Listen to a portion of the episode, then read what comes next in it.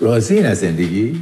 فوق العاده ببین من این شانس پیدا کردم که یه چیز به اسم سمفونی نوع به تو گوش کنم کجا می‌تونستم گوش کنم دوست دارم در آینده در حالی که روشنفکر هاری شدم و بوی اتکلان مشتی میدم داستایوفسکی بشوم I want to thank me. I want to thank me for believing in me. I want to thank me for doing all this hard work. I want to thank me for having no days off.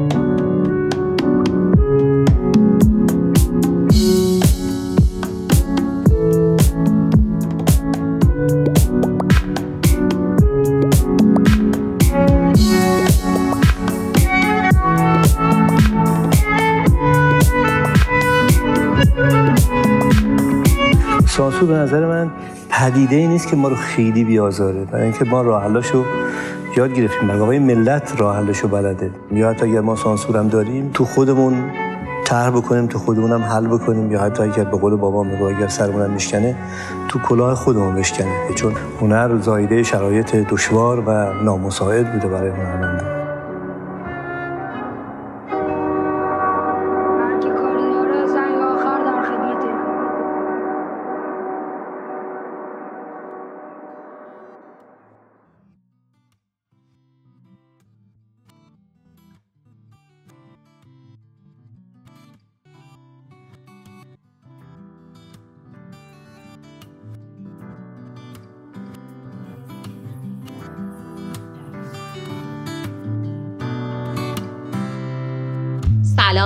شما همراهان و نازنینان رادیو قطار من زهرا فروزانفر هستم حال دلتون خوبه؟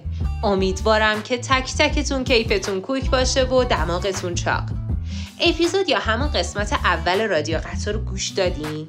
من که خودم بعد از شنیدن کامل اپیزود اول تازه متوجه شدم که چرا نام این قسمت رو نقاش قصر زانادو گذاشتن حالا هم که باز با عنوان کافه 27 واسه این اپیزود یه چالشه برام که چرا کافه 27 قبل از اینکه برم و پارت معرفی نویسنده و کتابش رو شروع کنم خواستم از بازخوردهای شما دوستان عزیز که بهونه و انگیزه ادامه این مجموعه یعنی رادیو قطار هستین تشکر کنم و این رو بگم که ما بدون شما یک جریان تعریف نشده ایم.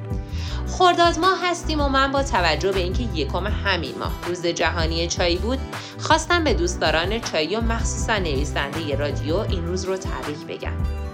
و درست تو ایامی که روز جهانی محیط زیست هم بود ما شاهد آتش سوزی های گسترده تو جنگل های رشته کوه زاگرس بودیم و متاسفانه چقدر بد معنای حفاظت از طبیعت و اقدامات لازم جهت تجلیل از اون رو فهمیدیم. از احوال پرسی و هاشیا که بگذریم می‌رسیم به معرفی نویسنده و سفرمون به فرانسه. تا چند لحظه دیگه برمیگردم و از کوپه نویسندگان مهمونتون هستم.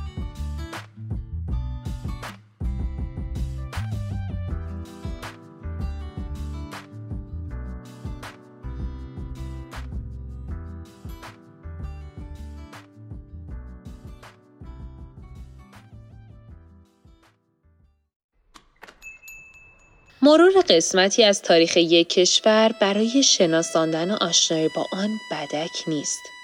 مخصوصا حالا که قطار ما به نزدیکی فرانسه رسیده و تا ساعتی دیگر وارد خاکش می‌شویم. پس از یورش آلمان نازی به جمهوری دوم لهستان در سال 1939 که سرآغازی برای دومین جنگ جهانی همان جنگ تمام ایاری که دیگر فرقی بین نظامی و غیر نظامی نبود و به مرگاورترین نبرد در تاریخ زندگی انسان تبدیل شد یک سال بعد فرانسه از آلمان نازی شکست خورد. و کشور فرانسه از همان سال یعنی 1940 تا 1945 درگیر رقابت دولت ویشی فرانسه با رهبری مارشال پتن و دولت فرانسه آزاد با رهبری شارل دوگل بود.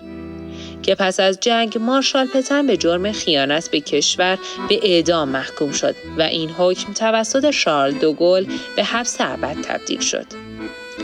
در این بحبوحه جنگ دختر نوجوانی که تنها هشت سال داشت شاید بیخبر از هر چیزی در خانواده مرفه در یکی از شهرهای جنوب غربی فرانسه مشغول زیست بچگانه خود بود. فرانسواز کواره همان دختری که از طبقه برژوا بود به همراه خانوادهش در سن ده سالگی به پاریس نقل مکان کرد.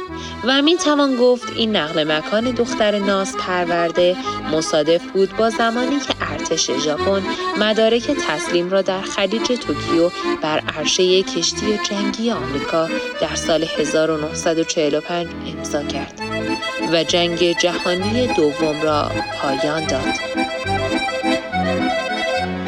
این دختر نوجوان به رغم امکانات تربیتی خوبی که داشت در تحصیل آنچنان درخشان و موفق نبود و زمانی که در مدرسه متعلق به راهبه های کاتولیک درس می‌خواند قوانین آن مدرسه را زیر پا گذاشت و اخراج شد و در دوران تحصیل شاگردی متوسط بود و بیشتر وقتش را با مطالعه آثار سارت و کامو میگذراند. نتوانست در امتحان ورودی دانشگاه سوربن قبول شود. فرانسواز هنوز 18 سالش تمام نشده بود که در سال 1953 تحت تاثیر اشعار آرسل رمبو شاعری فرانسوی که بسیاری از ستایشگران دنیای مدرن او را می ستایند اولین رمانش را در کمتر از دو ماه نوشت. عنوان کتاب را سلام بر غم انتخاب. که از یکی از شعرهای پول الوار وام گرفته شده بود. سلام ای غم تو را بدرود می‌گویم. تو را در نقش های سقف می‌بینم. تو را در چشم های دوست میجویم. سلام ای غم سلام ای عشق پیکرهای مهرنگیز نام اصلی او فرانسواز کوارز بود و در آن زمان که سلام برقم را نوشت چون هنوز به سن قانونی نرسیده بود ناگزیر شد نام خانوادگی مستعاری انتخاب کند که تا آخر عمرش با او ماند. ساگان. این نام خانوادگی هم الهامی است از پرنس ساگان در کتاب در جستجوی زمان از دست رفته نوشته مارسل پروست.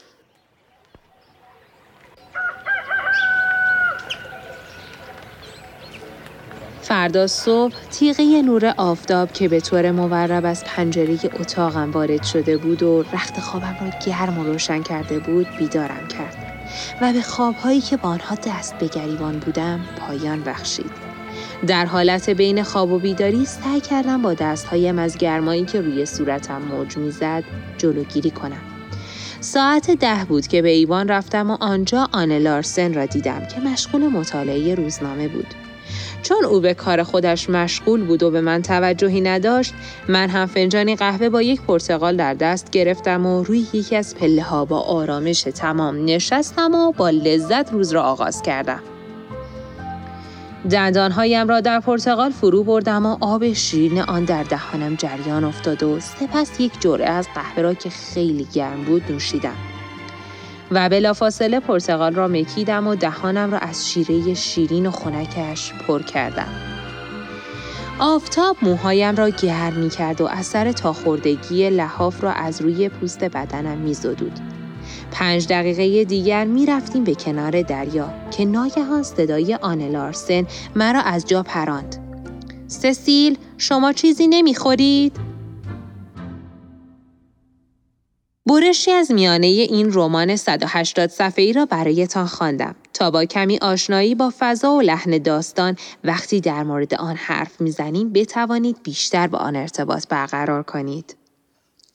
شخصیت سسیل در این کتاب که یک دختر 17 ساله بدون مادر است و پدر بیبندوبار و بیمسئولیتش تنها معیار رفتار شخصی دخترش است به ساگان نمونه ای اوریان از شیوه شکلگیری حساسیت انسانی را ارائه می دهد. برخوردهای سسیل با سوالاتش در خصوص درستی و نادرستی با شیوهی که این سوالات با تمایلات جسمی و عاطفی او در تضاد هستند بازجویی از اخلاق را تشکیل می دهد که اعتبار بخشی به آنها به عنوان اثر یک نویسنده 18 ساله دشوار است. حس تشخیص خوب و بد چیست؟ از کجا آمده است؟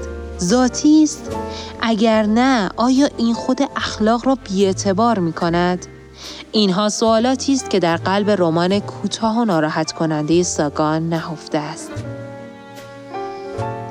سسیل و پدرش ریمون تصمیم به اجاره یک ویلای تابستانی به مدت دو ماه در ساحلی در گوشه جنوب شرقی فرانسه بر کرانه دریای مدیترانه گرفتند.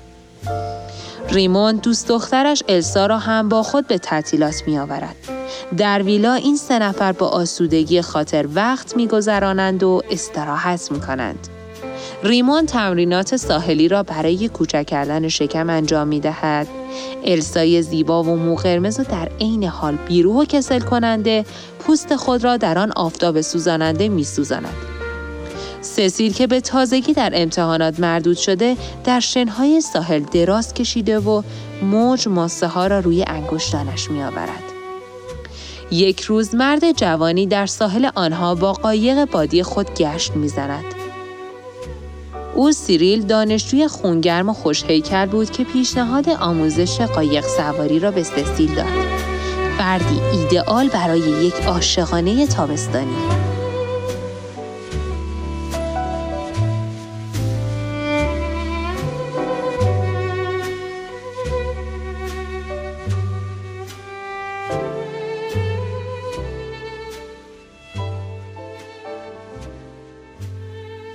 بخت و اقبال، انگیزش های ناگهانی، رویدادهای اتفاقی و شانسی، اینها شیوه زندگی در دنیای ریموند و سسیل است. آنها خود را درگیر نظم و ساختار، مقاومت در برابر امیال و آرزوی قطعی و اشتیاق برای رسیدن به اهداف خاص نمی کنند. حتی السا صرفا تسلیم قدرت خورشید برای سوزاندن او می شود. آیا این روش صحیح زندگی است؟ در این جمع این سوال پیش نمی آید. یعنی کسی نیست که آن را بپرسد تا اینکه ریموند یک شب اعلام کرد که از زنی به نام آن لارسن برای گذراندن تعطیلات با آنها دعوت کرده است اولین چیزی که درباره آنه می‌فهمیم این است که او دوست مادر فوت شده سسیل است و با آمدنش تمام دنیای از دست رفته نظم، تربیت و اخلاق دوباره فرا خوانده می شود. آنه زیبا با تجربه نکته سنج و فردی موفق است و برخلاف سسیل ریموند و السا زنی بالغ با قدرت انتقاد و قضاوت اخلاقی یک فرد بزرگسال می باشد. ساگان تاثیر حکمرانی جدید روی سسیل را به وضوح ثبت می کند و از زبان سسیل می گوید این همان چیزی بود که من علیه آنه به کار بردم. او مرا از دوست داشتن خود باز داشت او مرا وادار به انتقاد از خود و داشتن وجدانی گناهکار کرده بود این یک پورتری استادانه است که می تواند به عنوان یک نقد بر زندگی خانوادگی، معالجه کودکان و پیامدهای روانی اشکال مختلف تربیت خوانده شود. یک روز پس از بحث در مورد تکالیف مدرسه، آنه سسی را در اتاقش حبس کرد. در ابتدا سسیل وحشت می کند و مانند حیوان وحشی خودش را به در می کوبد. بعد از آن قلب او سخت می شود. درویی و تزویر در او شکل می گیرد. شیوه این انتقام بخش پایانی کتاب را در اختیار می گیرد و از نظر عظمت روانی تقریبا تئاتروارانه و در خور تماشاست.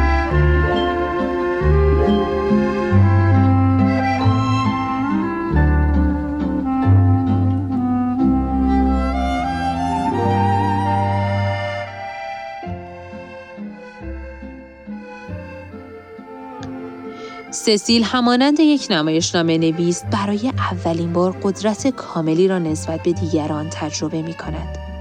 نقشه او غمانگیز و تلخ است اما تا پایان آن بدون وقفه بازی می شود. نه خوبی و نبدی پیروز این نبرد نیستند. این درون بینی است که پیروز می شود. و این بینش بزرگترین هدیه نویسنده در این کتاب است. بیان شخصیت و احساسات نویسنده در این رمان در واقع یکی از تعنه های وضع نامساعد نویسنده است که می تواند به سرنوشت تبدیل شود. چنین داستانی قید و در مورد زندگی را بیان می کند. به عنوان مثال اسکات فیتزجرالد عملا مراسم تشییع جنازه خود را در کتاب گتسبی بزرگ توصیف می کند. و من به شما پیشنهاد می کنم که این رمان کوتاه یعنی سلام بر غم را که از لحاظ هنری بسیار بینقص و به لحاظ واقع گرایی روانشناختی بسیار دقیق است را مطالعه کنید و به عالی ترین بیان خصوص سوچه زیبایی شناسی عجیب و زیبایی این نویسنده توجه کنید.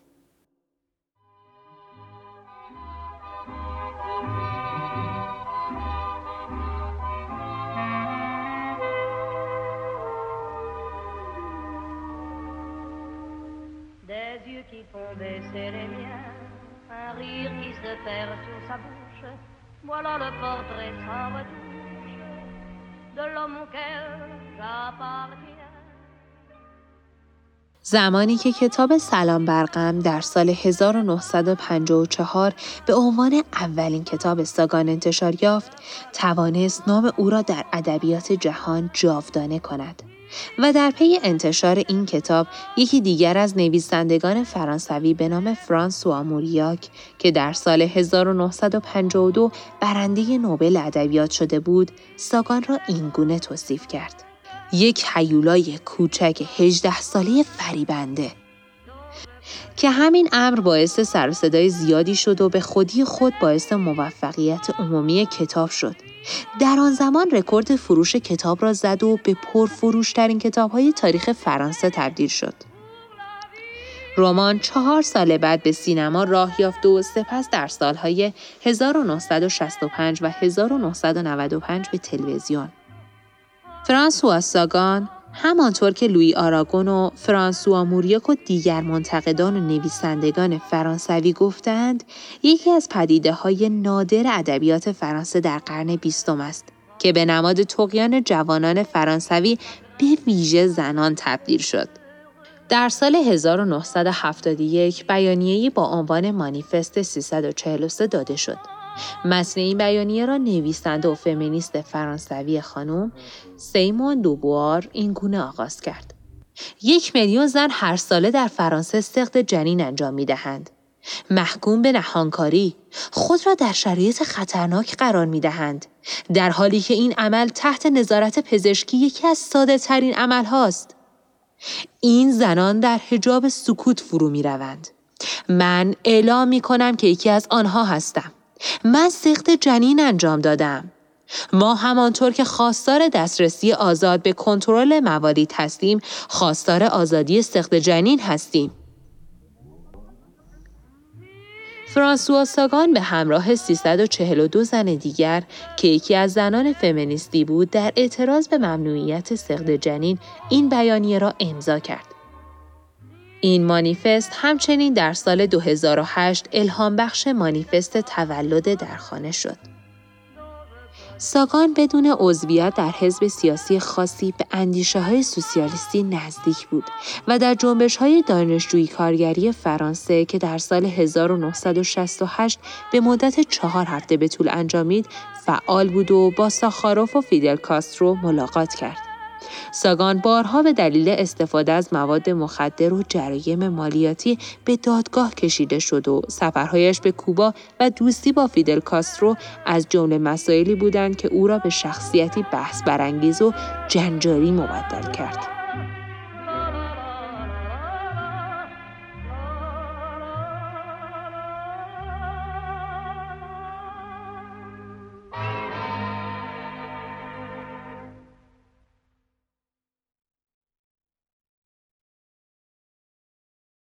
ساگان زنی زیبا، جسور و لذت طلب بود که پا برهنه پشت فرمان اتومبیل های مسابقه می نشست و سنت روپه در جنوب فرانسه را زیر پا می گذاشت.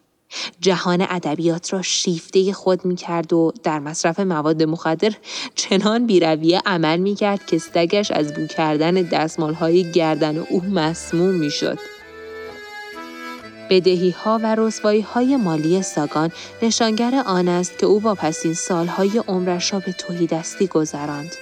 ناشران رقبت نداشتند هیچ یک از رمان‌ها، نمایشنامه ها و مجموعه مقالات او را که شمارشان از چهل عنوان فراتر است منتشر کنند و این آثار رفته رفته در بازار نایاب شد. مرگ ساگان برای فرانسوی ها چنان تأثیری داشت که در سال 2004 هنگامی که او بر اثر شدت بیماری ریوی در 69 سالگی درگذشت ژاک شیراک نخست وزیر فرانسه ساگان را نمادی برجسته از نسل خیش معرفی کرد که به ارتقای موقعیت زنان کمک کرد.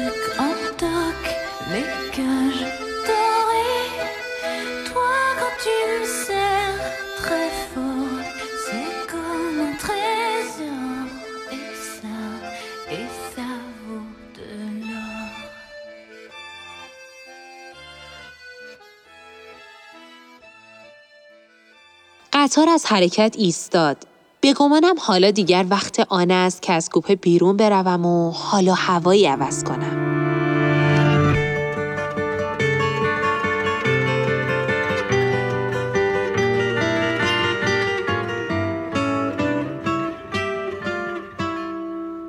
If I could save time in a bottle, the first thing مخاطبان گرامی رادیو قطار فرانسوا ساگان از نویسندگان موج فرانسه رمان نویس و نمایش نویس فرانسوی بود که در 21 ژوئن سال 1935 مصادف با تاریخ شمسی سی خرداد 1314 در جنوب غربی فرانسه در یک خانواده مرفه به دنیا آمد. ساگان در دهه چهل و پنجاه در ایران نامی شناخته شده بود اما کتابخانهای ما خاطرات مبهمی از آثار او به یاد دارند و می توان دلیل این مسئله را ترجمه شتاب زده و ناموفق آثارش دانست که بیشتر سلیقه مخاطب عام را در نظر دارد و سمت ادبیات بازاری می گراید.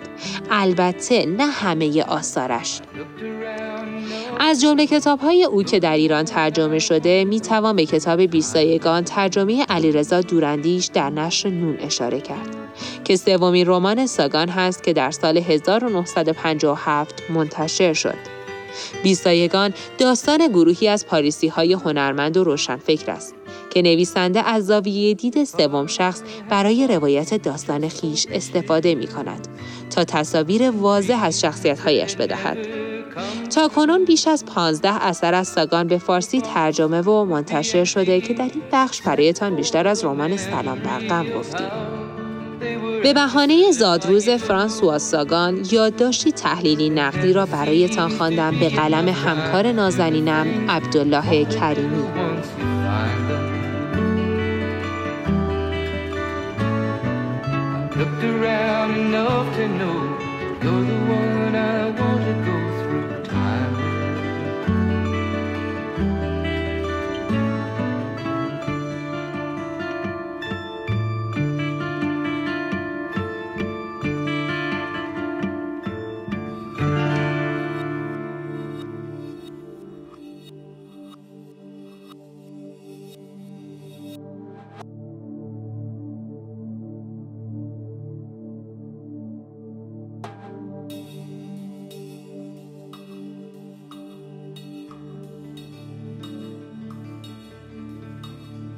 شاید گیراترین و تو دلبروترین بخش از یک متن همان کلیدواژه ها باشند. کلیدواژه ها کلماتی هستند که به ما می‌گویند در متنی که قرار است بخوانیم چه چیزی را می توانیم استخراج کنیم یا چه چیزی از اهمیت ویژه‌ای برخوردار است. و همین کلیدواژه ها ناخودآگاه موضوعات مهم متن را به ما گوشزد می کنند. و حالا مد شده که در فضای مجازی با هشتگ همان کار را انجام بدهیم مثلا هشتگ رادیو قطار، هشتگ معرفی مسافر جدید یا هشتگ قلاملی کشانی.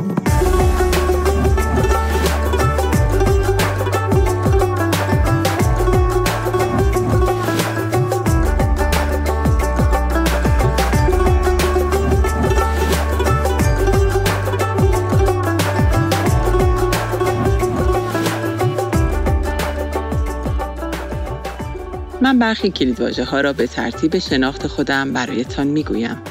زنان، گاندی، تولستوی، چارلز دیکنز، تجملات، توسعه، رفاه برای همه، ریاضت، روحانیت، ساده زیستی و برخی کلیدواژه های ناشناخته برای من مثل بلاواسکی، کوایکرها، فلاکت مدرن، فینیکس گاندی، نافرمانی مدنی، والدن، هندوگری، دیوید سورو همه این کلمات بود که مرا به سوی نوشته که در اسفند ماه سال 98 به نگارش درآمده بود کشم. عنوان نوشته این بود ساده گاندی و سرو. شاید لاقل برای من اینطور بوده که همیشه خصوصی ترین و جزئی ترین نکات زندگی شیوه فکری و رفتاری قهرمانانی شبیه گاندی برای من دلپذیر باشد. قرار بود نوشته ای را بخوانم که تنها این نکته را خوب می دانستم که گاندی رهبری سیاسی بود که ملت هند را با فلسفه بیخشونتی خود در راه آزادی از استعمار امپراتوری بریتانیا رهبری کرد. این جملاتی را که در ادامه برایتان می‌خوانم بعد از تعریف گاندی به عنوان یک ساده زیست دنیای نو در میانه های نوشته آمده بود.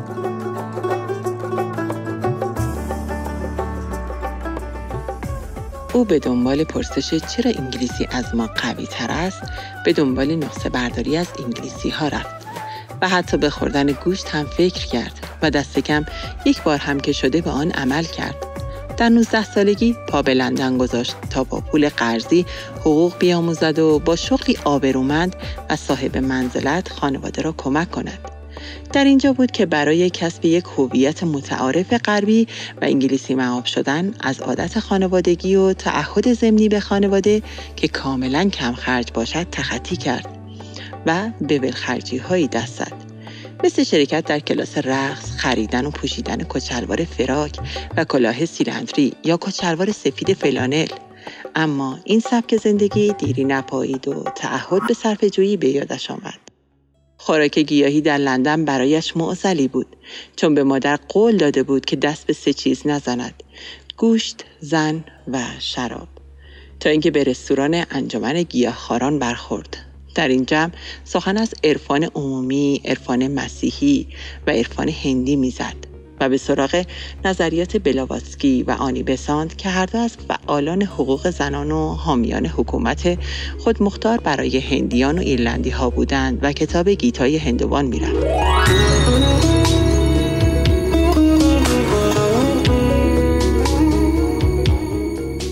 شاید مجال نباشد همه این نوشته را برایتان بخوانم اما آقای غلامعلی کشانی در ادامه از این هم می‌گوید که گاندی همچون معلم فرزانه روسیش تولستوی نبود که از شدت خشم نسبت به فلاکت بشری و محرومان اطراف خود و تنفر شدید از قنای فاسد موروسی و اشرافی خود در آرزوی ساده زیستی بسوزد و بسازد و فقط در چند روز آخر عمر 82 سالش با کولهباری ساده گام به راهی بگذارد که گاندی 35 ساله از 6 سال پیشتر توانسته بود با اقتدار و اختیار کامل آن را آغاز کند و در ادامه باز ساده زیستی را از نگاه هنری دیوید سورو فیلسوف و ریاضتکش آمریکایی مورد بحث قرار می دهد. سورو در قرن 19 نظریه ای داد تحت عنوان نافرمانی مدنی که شخصیت هایی چون گاندی، مارتین لوترکینگ و لئو تولستوی تحت تاثیر این مقاله قرار گرفتند. زمانی که این نوشته را میخواندم نام غلامعلی کشانی انگار برایم آشنا بود. تا اینکه دیدم در این قطار کوپه ای را به نام ایشان ثبت کردند. کوپه ای که در آن پر از کتاب است که ترجمه خود ایشان است. یکی از این کتاب ها را که به تازگی شروع به خواندنش کردم کتابی است با عنوان گاندی و استالین دو نشانه بر سر دوراهی بشریت. نوشته لوی فیشر با ترجمه قلملی کشانی که در انتشارات قطره به چاپ رسیده است و برایم جالب است که چرا نام گاندی که درویشی اخلاق مدار و با لبخند مشهور به لب بوده در کنار نام استالین که ارتش بودی بوده بی لبخند قرار گرفته است. علاوه بر کتاب هایی که در این کوپه نظرم را به خود جلب کرد آری بودن از تجملات این کوپه است همانطور که در زندگی شخصی آقای کشانی نمود دارد و پسترهایی از گاندی و دیوید سورو با یک میز برای نوشتن چند فنجان برای نوشیدن چای یا قهوه و یک قوطی محقر خرما.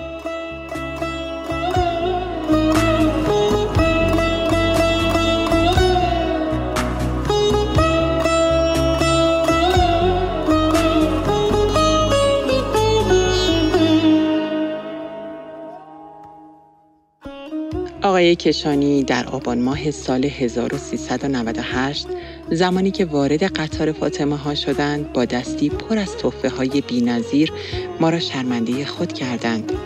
مجلات نشنال جوگرافی و کتابهایی برای آموزش فلسفه به کودکان را برای ما شرح دادند و با حسنیتی خالصانه با تمامی بچه ها درباره آنها حرف زدند و حالا این را وظیفه خود می دانیم که مجددا به ایشان خیر مقدم بگوییم و کوپه ای را با افتخار برای ایشان برچسب بزنیم. غلامعلی کشانی ساکن ایران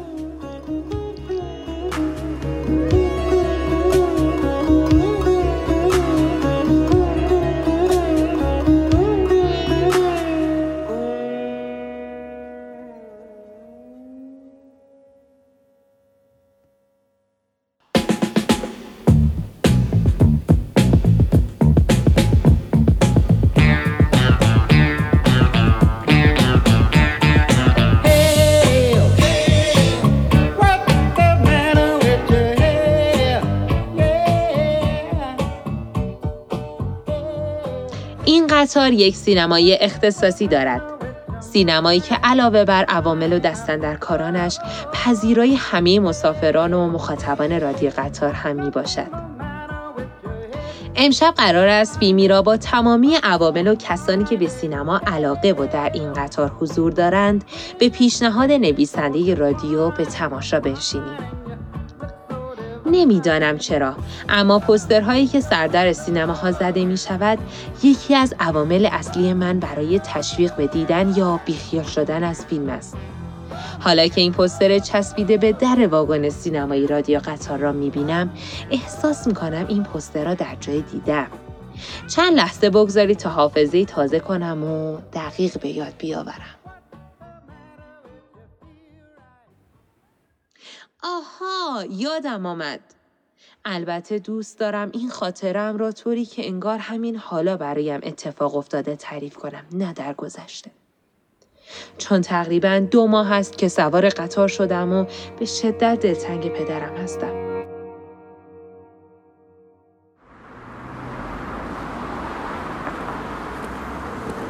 همیشه با پدرم برای خرید بیرون می رویم. شاید بهتر است بگویم که من اما احساس می کنم اکثر دخترها با پدرهایشان راحت ترند. از پیاده روها که رد می شویم ناخداگاه چشمم به آقایی می افتد که در پستویی از پیاده رو بساط کرد. فیلمی فیلم بدو بدو فیلم ایرانی دارم خارجی. بدو بدو داره تموم میشه. به نظر می رسد اعتیاد دارد. چون خاکستر سیگار در دستش مدت هاست که تکان نخورده و منتظر کوچکترین حرکتی است که بریزد. آن هم بر روی سیدی و دیویدی هایی که روی یک گونی کهنه چیده شدهاند. ناخداگاه پدرم را که دستش با دستانم گره خورده را می‌کشم و او را از حرکت باز میدارم. و برایم جالب است که این آقا چه چیزی را برای فروش روی گونی دوخته شده و داغانش دارد.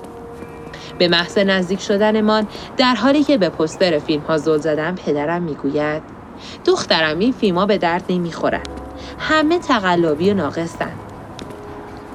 آقای فروشنده چرتش میپرد و خاکستر سیگارش روی یکی از پستر فیلم ها میریزد. پستر این فیلم پسر بچه است که نخی را به پای پرندهی بست و به دنبالش میکشاند و حروف K, E و S به صورت بزرگ و با رنگ مشکی در بالای آن پسر بچه نقش بسته است. آقای فروشنده با هوشیاری کامل طوری که انگار همه حرفهای ما را شنیده باشد چون باطمه زده پلک از روی هم بر می دارد و می‌گوید آقا جون منی رو که اینجوری می‌بینی 27 ساله که فیلم های کندروش رو میارم همینجا میفروشم دقیقا 27 ساله همه فیلماشم دیدم باور نمی کنی؟ بیا تا همین الان برات همه رو تعریف کنم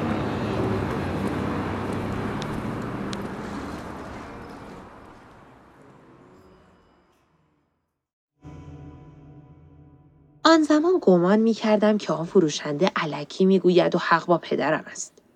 اما حالا که به دقت به پستر چسبیده به در واگن سینمای قطار خیره شدم تنها در یک فتح و کسر تفاوت دارند. فروشنده گفته بود کنلوچ و اینجا زده است کنلوچ تا آن روز که 27 دومین سال فروشندگی فیلم های کلوچ برای آن فروشنده آقایی بود که بسات کرده بود من فیلمی از این کارگردان ندیده بودم و حتی از نخل طلایی کن هم که گفته بود چیزی نمی‌دانستم. امشب قرار است فیلم قوش یا همان کس را ببینیم قبل از پخش فیلم توضیحاتی را قرار است بر روی پرده پخش کنند که من آن را برایتان می‌خوانم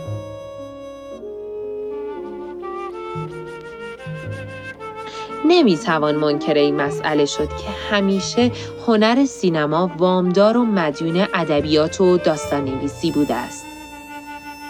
بودند هنرمندانی که در عرصه سینما علاوه بر اینکه آن ایده و تصورات خیش را به خوبی به تصویر کشیدند شاهکارهای نویسندگان شریف را هم به خوبی جانی دوباره بخشیدند و آن کلمات را به تصاویری متحرک و ماندگار تبدیل کردند. البته در این میان گاهی فقط از یک داستان الهام می‌گیرند و گاهی به داستان اصلی وفادارند و یک اثر سینمایی تمام ایار از آب در میآورند یکی از بهترین اقتباس های تاریخ سینما بدون شک فیلمنامه فیلم قوش است که رمان اصلی آن را به نام A Kestrel for a Knave بری هاینز نوشته است. کن لوچ کارگردان عضو حزب کارگر بر اساس این رمان فیلم درام قوش را در سال 1969 به تصویر کشید. این کارگردان بریتانیایی اصیل نه تنها در دومین ساخته سینماییش که همین قوش باشد بلکه در سینمایی منحصر به فرد خودش زاویه دید و نگاهش مشخص است سبک کارگردانیش ناتورالیستی و متأثر از واقعگرایی اجتماعی است. به زبان ساده یعنی اینکه بدون ادا و اصول از دل مردم و جامعه حرف می‌زند. او بدون اینکه بخواهد دیدگاهش را اتیکت بزند آن را به یک خودباوری تبدیل می کند و فرم و درونمایه اکثر کارهایش در یک نقطه تکامل می و در دل همین سادگی امضایی می شود برای کارهایش. او نگاه سوسیالیستی خودش را به یک فرم دلپذیر تبدیل می کند. کلوچ را می توان از پیروان وفادار اندیشه های کارل مارکس دانست. او صحبت از آزادی خواهی می‌زند و به نظام سرمایداری میتازد. لوچ طرفدار ستمدیدگان است و حرف دل آنها را می‌زند. ادهی فیلمهایش را خطابه مارکسیستی می‌دانند اما او به ندرت اسیر شعار زدگی شده است. او روایت را بلد است و با درام سیال در طی داستان اسیر این اتهامات نمی شود و پیام اصلی او در بین اتفاقات کاملا ساده و باورپذیر داستان توی چشم نمی زند. پیام سیاسی لوچ را هیچگاه نقش های اصلی فیلم نمی‌زنند و عموما از دهان یکی از شخصیت های فرعی بیرون می آید. آدم های خوب او نه فرشتگان معصوم و توسری خورند و نه ظلم پذیر و بدبخت گشکت را در بیاورند. او هیچگاه در پی ایجاد حس ترحم نیست. کارگرهای او در کمال فقر محترمند. به جای اینکه برایشان دل بسوزانی از وضعیتشان به خشم میایی و با آنها همدل می‌شوی. او تو را با زعفا همراه می کند تا این وضع نابسامان را برهم بزنی نه اینکه گریه کنی. آدم های بد او هم نه شاخ دارند نه زشتند و حتی گاهی آنها هم محصول یک سیستم فاسدند. او وفادار به آزادی خواهی و ستم ناپذیری است. مانند ایرلندی های ستم دیده از بریتانیا. آزادی خواهان اسپانیای فرانکو کارگران ستم دیده کودکان کار و حتی ممکن است این مقاومت ها و مبارزات به نتیجه نرسد. اما تو هیچگاه تسلیم شرایط نمی‌شوی. لوش در فیلم سنگبارانش این جمله را از زبان یکی از کاراکترها می‌گوید بدبخت ها همه هفت روز هفته را بدبختند او در سال 2017 پس از بردن جایزه بهترین فیلم بریتانیایی برای فیلم آی دانیل بلیک در حال روی صحنه جایزه بفتا رفت که از فرصت استفاده کرد و دولت بریتانیا را به باد نقد گرفت. آن شب در لندن پشت تریبون گفت از آکادمی, تشکر می کنم که حقیقتی را که این فیلم بیان می کند تاب آورد. حقیقتی را که صدها و هزاران تن از مردم این کشور نیز می‌دانند. و آن این است که فقیرترین و آسیب پذیرترین مردم توسط این دولت با خشونتی بی عاطفه در بخش درمان مواجه هستند. و این شرمآور است. کندوچ علاوه بر انتخاب موضوعات چالشی و تسلط به روایت و درام توانایی عجیبی در بازی گرفتن از بازیگران متوسط و البته نوازیگران دارد او دستی در تنز هم دارد و نمک ریختنهای مختص به خود را دارد زاویه دوربین، زوم آن، نحوه حرکتش تصاویر را بسیار زنده و واقعی نشان می دهد.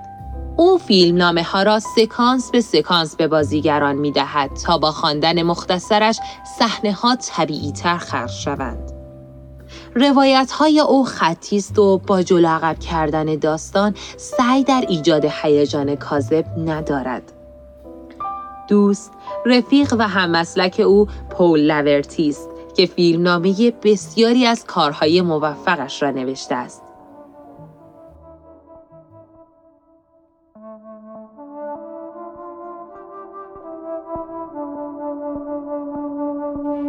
بوش دومین ساخته کلوچ فیلمی سرراست و مشخص که با خلق موفق یک شخصیت باورپذیر آنچه را که در ذهن دارد بیان می کند. در واقع لوچ شخصیت اصلی داستان و سرگرمی محبوب او را دستمایه‌ای قرار می دهد تا واقعیت جامعهش را به تصویر بکشد. واقعیت مردمانی که در وضع نامناسبی از نظر زندگی به سر می‌برند و نقطه امیدی در زندگی آنها دیده نمی شود. اما نوجوانی در نقش بیلی کاسپر با بازی خارق العاده دیوید رادلی در بین این همه تیرگی و ناامیدی سعی می کند تا خودش را سرگرم و سرگرمیش را با فکر، عشق و مطالعه همراه کند. این نوجوان با مادر و نابرادریش جاد در یک شهر صنعتی شمال انگلستان زندگی می کند. او یک روز آشیانه قوشی را مییابد و یکی از جوجه هایش را بر می دارد و از آن نگهداری می کند. بیلی کاسپر که به قوش به خاطر آنچه که هست احترام می‌گذارد در سکانسی می‌گوید شاهین ها را نمی‌توان رام کرد این چیزی است که آنها را فوق العاده می کند نکته مهم فیلم همان واقع گرایی سختگیرانه لوچ است. او هیچ ارفاقی برای شخصیت ها و بینندگان فیلمش قائل نیست و همان چیزی که باید را به تصویر می کشد. شاید بد نباشد قبل از دیدن فیلم قوش این مطالب محرک برای تشویق شدن به دیدن فیلم را هم بدانید که این فیلم توسط بنیاد فیلم بریتانیا در رتبه هفتم ده فیلم برتر قرار گرفته است و گاردین نیز این فیلم را در فهرست یک هزار فیلمی که پیش از مرگ باید ببینید قرار داده است. و اگر یک تراژدی درست باشد به انسانیت ما قطعا اضافه خواهد کرد. اگر تمام فیلم هایی را که قرار است در این قطار ببینم با چنین نگاه ریز و جزئی باشد به یقین در آخر این سفرها می توانم به خودم یک فیلمبین خوب و حتی حرفه‌ای را برچسب بزنم. تا حدودی داستان این فیلم به دستم آمد و کارگردانش را به خوبی شناختم و به شدت مشتاق تماشای فیلم هستم.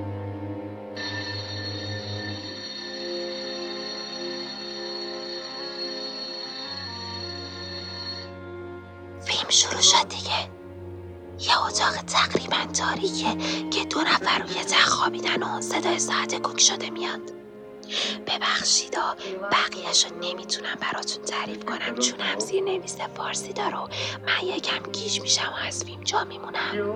همین که ممکنه کسایی دیگه که اینجا نشستن اعتراض کنن به حرف زدنم شما هم همین الان برید و فیلم رو ببینید. تخم همه چی هم آماده کنیم البته فقط نخورید ها.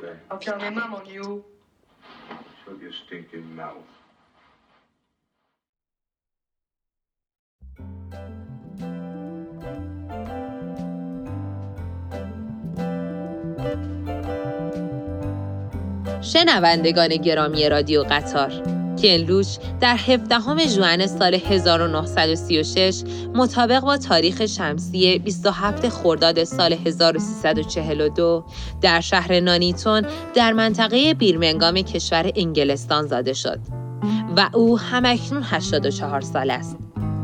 شروع کار او در سن 24 سالگی و با تلویزیون بود او در سال 1968 اولین فیلم داستانی خود به نام گاوه بیچاره را ساخت. تأثیر این فیلم بر خود لوچ آنچنان عمیق بود که پس از این خودش بارها اعتراف کرد که اگر گاو بیچاره را نمی ساخت به فیلم سازی سفارشی بدل می شد. در سال 2005 با عباس کیارستمی و ارمان و علمی در فیلمی سه اپیزودی همکاری کرد. لوچ یک بار در سال 2006 برای فیلم بادی که کیسدار جو را تکان می دهد و بار دیگر در سال 2016 با فیلم من دانیل بلیک موفق به دریافت نخل طلای جشنواره فیلم کن شده است. و به این بهانه بود که یادداشتی را برایتان خواندم از نویسنده مجموعه رادیو قطار. همکار نازنینم آقای عبدالله کریمی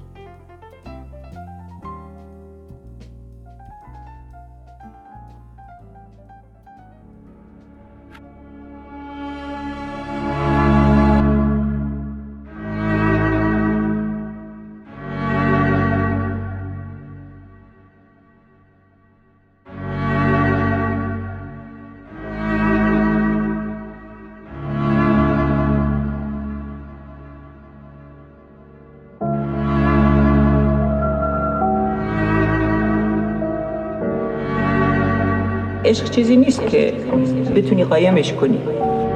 به جستجوی تو بر درگاه کوه میگریم.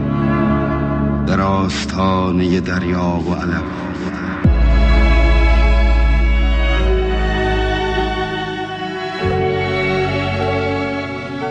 در چهار راه فصول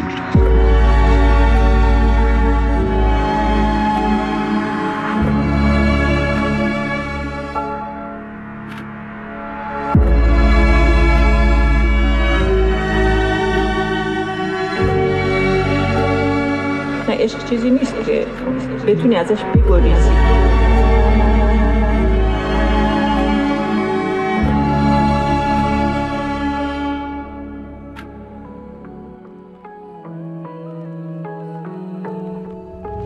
This night is cold in the kingdom.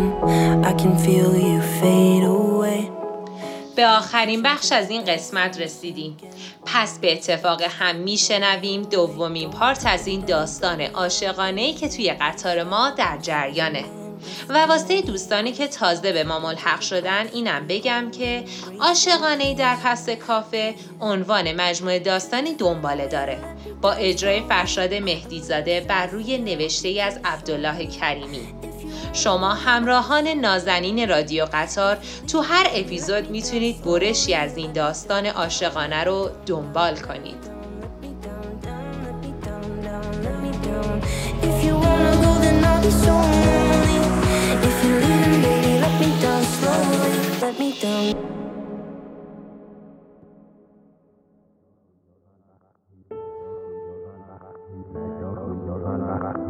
قبلا رادیو کار کردی؟ قبلا رادیو کار کردی. قبلا رادیو کار کردی.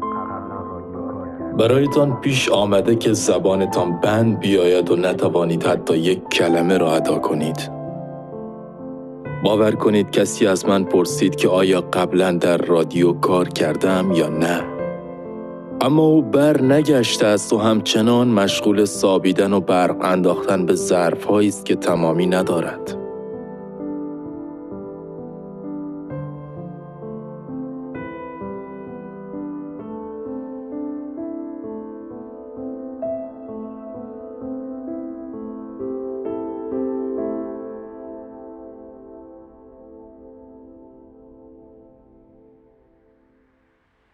تنها سه ماه بود که از پاریس آمده بود و در حوالی میدان الف کافه ای را دایر کرده بود. از انقلاب تا بوستان هنرمندان را پیاده گز کردم. سر پل کریم خان با همان دوست نزدیکم قرار گذاشته بودیم سوار ماشینش شدم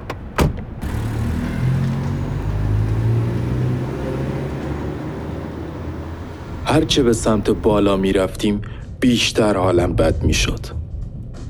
بالا شهر برای من ضرر داشت. بوی زندگیشان با زندگی همسال من فرق می کرد. اتکلان خارجی با ماندگاری بالا در مقابل عطر ارزانی که نزده بویش می پرد. ماشین های لوکسشان را که من فقط هر وقت گذرم به آن اطراف می افتاد می دیدم. گاهی که سرعت ماشین کم می شد گمان می کردم همه به من خیره شدند که تو در اینجا چه می خواهی؟ واقعا اینطور نبود اما هر کلنجاری هم که می رفتم باز نمی شد. سبزی چمنهای وسط بزرگ را خیابانهایشان پر رنگتر و لطیفتر بود. انگار هر چمن و درخت و بوته ای را یک نفر مسئولش بوده. می‌خواستم از دوست نزدیکم بپرسم چرا از این هوا رد نمی‌شویم که دیدم دوستم شیشه را تا ته پایین کشیده و دست چپش را از آرنج خم کرده و مقداری از آن را به بیرون حالت داده و امتداد نگاهش به خانومی است که درست کنار ماشین ما با همان سرعت به جلو پیش می روم. سرم را به پشتی صندلی چسباندم و چشمانم را تا رسیدنمان بستم.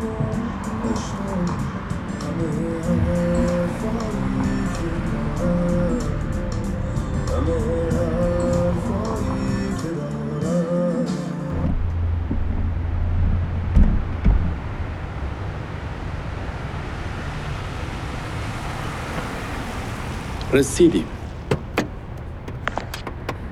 سردر کافه را تابلویی با عنوان کافه 27 پر کرده بود. البته به زبان لاتین 27 کافی کافه در حوالی میدان الف. فرش قرمز ورودی کافه را که دیدم بی هوا دلم گرفت. شاید یک روز به خودم این وعده را داده بودم که در فرش قرمز یک جشنواره بینالمللی فیلم با تیپ و پوششی چشمگیر همه را مجذوب خود کنم. نه اینکه از روی ناچاری پا بر فرش قرمزی بگذارم که برای استخدام به عنوان یک پیش خدمت نابلد قرار است ماها غور بشنود تا بتواند به مشتریان کافه خوب سرویس دهد.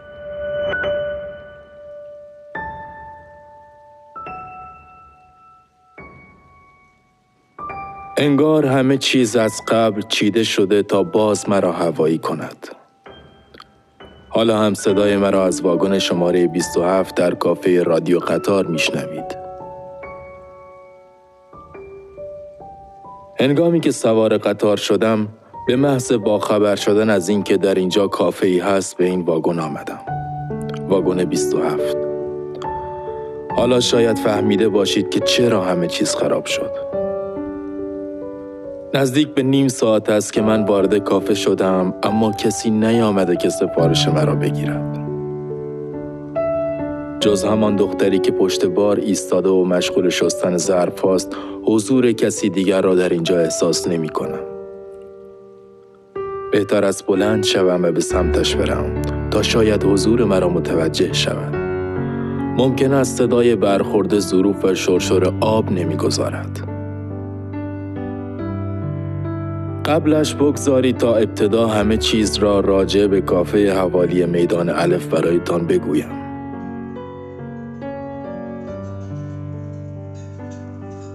ورودی کافه 27 را که رد می شدیم روی دیوار سمت چپ عکسی قاب شده از یک دختر جوان با موهای موجدار که به نظر آمریکایی می آمد و چشمان تنگش از زیر عینک قهوه‌ایش نمایان بود چسبانده شده بود.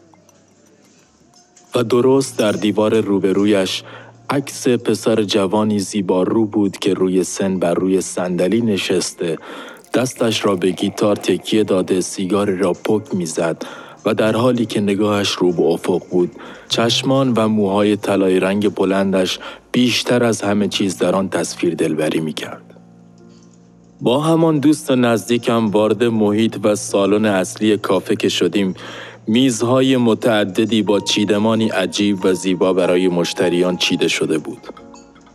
قبل از اینکه دوستم جایی را برای نشستن پیدا کند، تابلوی کوچکی بر روی یکی از میزها قرار داشت که رویش نوشته شده بود این میز متعلق به فریده و کسانی است که 27 سال سن دارند. با چند میز فاصله از آن میز که متعلق به اشخاص خاصی بود من و دوستم منتظر روی سندلی های نرم نشستیم که صاحب کافه بیاید و دوستم مرا به عنوان کارگر معرفی و بعد استخدام کنند. در این فکرها بودم که سیگار گران قیمت دوستم را بعد از دو هفته رد کنم یا نه که متوجه شدم دختری روی همان میز خاص جا خوش کرده است. پشتش به ما بود و موهای فر داشت. با خودم گفتم پس این دختر یا باید فریده باشد یا 27 ساله. ناگهان دوستم با صدای بلند رو به همان دختر گفت خانم زیبا کلام فرید جان تشریف بیار اینجا. گل پسر آوردم براتون چه پسری؟ و بعد رو کرد به من که لام تا کام حرف نزنم. حدسم درست بود و نامش فریده بود. حتی نمیگذاشتند که یک کلمه حرف بزنم و دوستم به جای من هم احوال پرسی می کرد. تنها یک سال از من شد که آیا قبلا کافه کار کردم یا نه که جواب آن را هم دوستم داد. اولین بار بود که آنقدر درگیر سوالات درون ذهنم بودم که بی خیال بدی ترین حقوقم و اینکه شرایط کاری آنجا به چه صورت هست شدم. خانم زیبا کلام واقعا دلبرانه حرف می‌زد و دوست داشتم که ساعتها حالت لبهایش را موقع تلفظ کلمات نگاه کنم. در حالی که به کتابی که روی آن میز خاص اشاره می کرد رو به دوستم گفت اگه من یکی از خواهرای برونته بودم قطعا امیلی می شدم و تو بلندی های بادگیر دقیقا چهره عشق رو اینقدر وحشیانه جلوه می دادم. تو هم موافقی؟ کتاب را نخوانده بودم اما همان شب بعد از اینکه به خانه برگشتم شروع به خانش این رمان 600 صفحه‌ای کردم.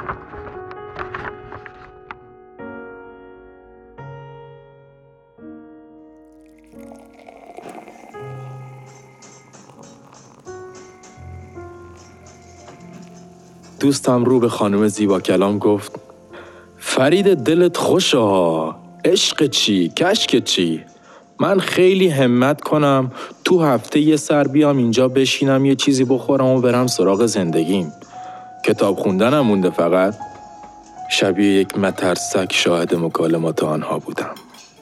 هر لحظه بیشتر گیج می شدم. انگار قرار بر این نبود که من قرار است در آنجا کار کنم. از هر دری چیزی می‌گفتن و منم گاهی یا سر تکان می‌دادم یا ام می‌گفتم آن هم در تایید حرفهایشان آنطور که خانم زیبا کلام می‌گفت طراحی داخلی و روال کاری کافه 27 قرار بود چیزی شبیه به کافه در منطقه ششم پاریس در نزدیکی کلیسای نوتردام باشد که کافه پروکوپ نام داشت. می گفت رفته است که یک وعده گوشت خروس پخته شده در شراب را امتحان کند. اما وقتی که برای اولین بار وارد آن کافه قدیمی در پاریس شده آثار نقش بسته بر در دیوار آن را که می‌بیند دقیقا رد پای هنرمندان و روشنفکران قرن هجده را به خوبی احساس می کرده و سرتاسر سر کافه به قدمت تاریخی خود می نازیده است. ایدهش برایم بسیار حیرت انگیز بود و خودم را در آنجا تصور می کردم. جایی که به قول خانم زیبا کلام بالزاک، بومارشه، ولتر، هوگو در آنجا بودند و همان کافه محلی برای تحریک تمامی تحولات فکری پاریس بوده است. فرض کنید روی صندلی نشسته اید و قهوه فرانسوی می‌خورید که بنجامین فرانکلین دقیقا روی آن صندلی فصلی از قانون اساسی آمریکا را نوشته است. احساس خارق‌العاده‌ای باید باشد نه؟ از میان حرفهای خانم زیبا کلام و دوستم توانستم پلی بین کلیسای نوتردام و هوگو بزنم که آن هم صدق سر زمانی بود که با بچه ها در مدرسه یک روز در هفته را کتاب میخواندیم و آن روز اسمرالدا و بز باهوشش در گوش پشت نوتردام را در ذهنم تدایی کردم. سکوتم در آن جمع سه نفره را باید می شکستم. پرسیدم خانم زیبا کلام آن دو قاب عکسی که در ورودی کافه نصب کرده اید به همان کافه پروکوپ ربط دارد؟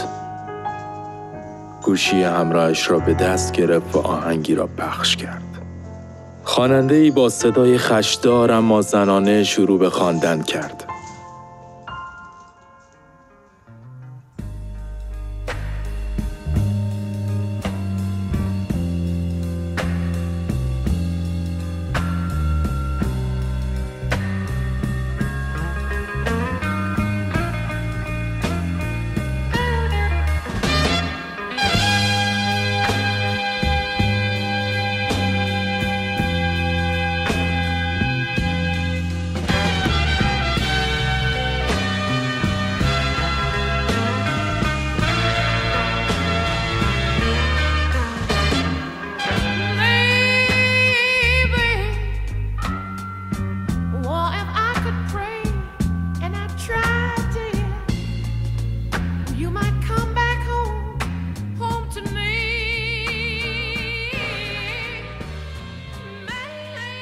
زیبا کلام گفت دو تا عکس تو ورودی کافه است.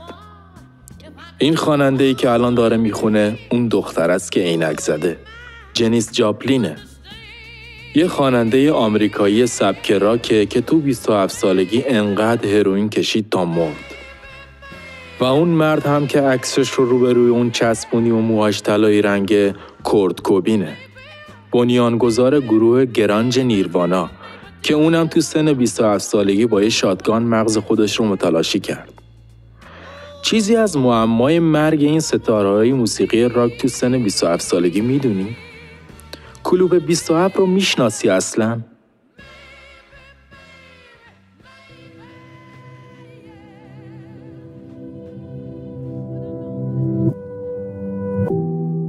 آن روز همش محو خط سیری دستان خانم زیبا کلام با آن انگشت های کشیده شدم. محو حالت صورت و چشم های کرهی و تنگش که عصبی به نظر می رسید. غش رفته حالت لبهایش موقعی که اسامی و کلمات را با لحجه غلیز ادا می کرد. شاید مادر کورت کوبین هم تا آن زمان او را آنطور صدا نزده بود. زیاد به این فکر نکردم که چه می‌گوید. تمام حواسم به چگونگی لحن حرف زدنش بود. مطمئن بودم که نمی‌خواست دلبری کند اما بی هوا دلم رفت.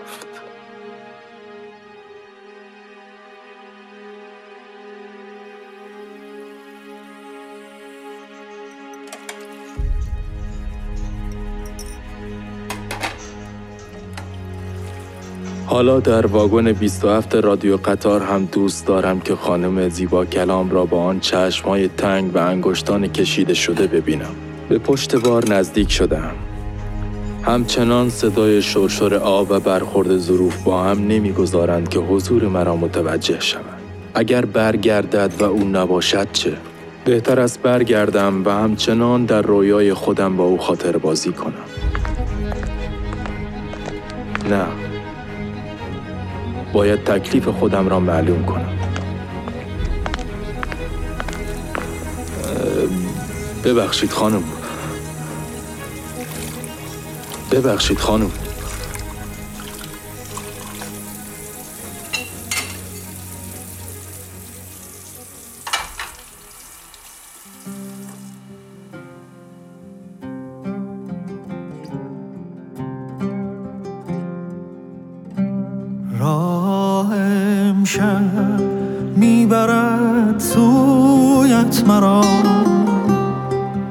می‌کشد در بندگی سویت مرا دومین ایستگاه هم به پایانش رسید. آرزومندیم این تحفه و این قسمت رو از ما پذیرا بوده باشین و به جانتان نشسته باشد. برای حمایت از مجموعه رادیو قطار ما را در پلتفرم های پادکست خوان، page این اینستاگرام و کانال تلگراممان با شناسه train radio دنبال کنید. ترک خوب شد با صدای همایون شجریان بر روی ترانه زیبای اهورا ایمان با آهنگسازی سهراب پورناظری را به شما تقدیم می کنیم در پایان ایستگاه دوم رادیو قطار. تا ایستگاه بعد بدرود. کویت خوب شد دردم دوا شد. خوب شد. دل به عشقت به عشقت مبتلا شد. خوب شد. خوب شد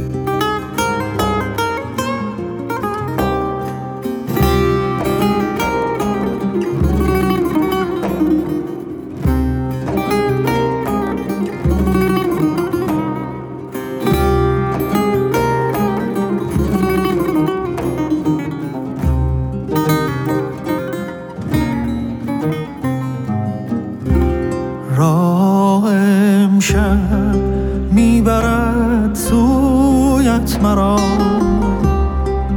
می‌کشد در بندگی سویت مرا.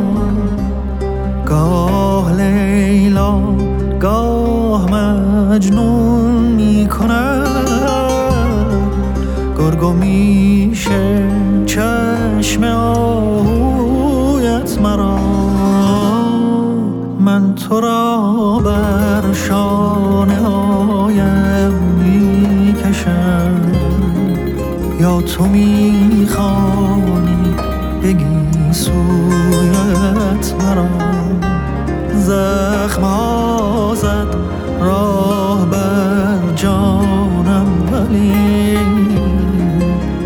زخم عشق آورده تا کویت مرا. خوب شد دردم دوا شد خوب شد. دل به عشقت به عشقت مبتلا شد خوب شد. خوب شد.